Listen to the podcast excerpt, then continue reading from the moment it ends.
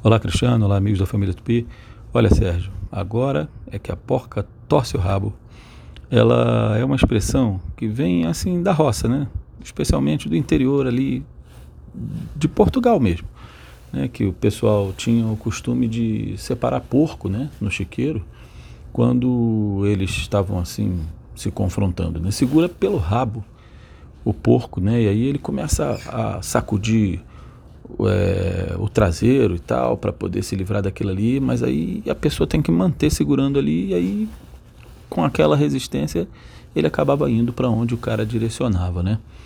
Então, quando acontece de alguém estar sendo ali né, pressionado em alguma situação, no momento de tomar decisão, aí alguém diria: é agora que a porca torce o rabo. Ele vai balançar o rabo para ver se solta, para ver se não dá certo. Você tem que manter ali segurando o rabo, tá bom? Coisas da roça, né?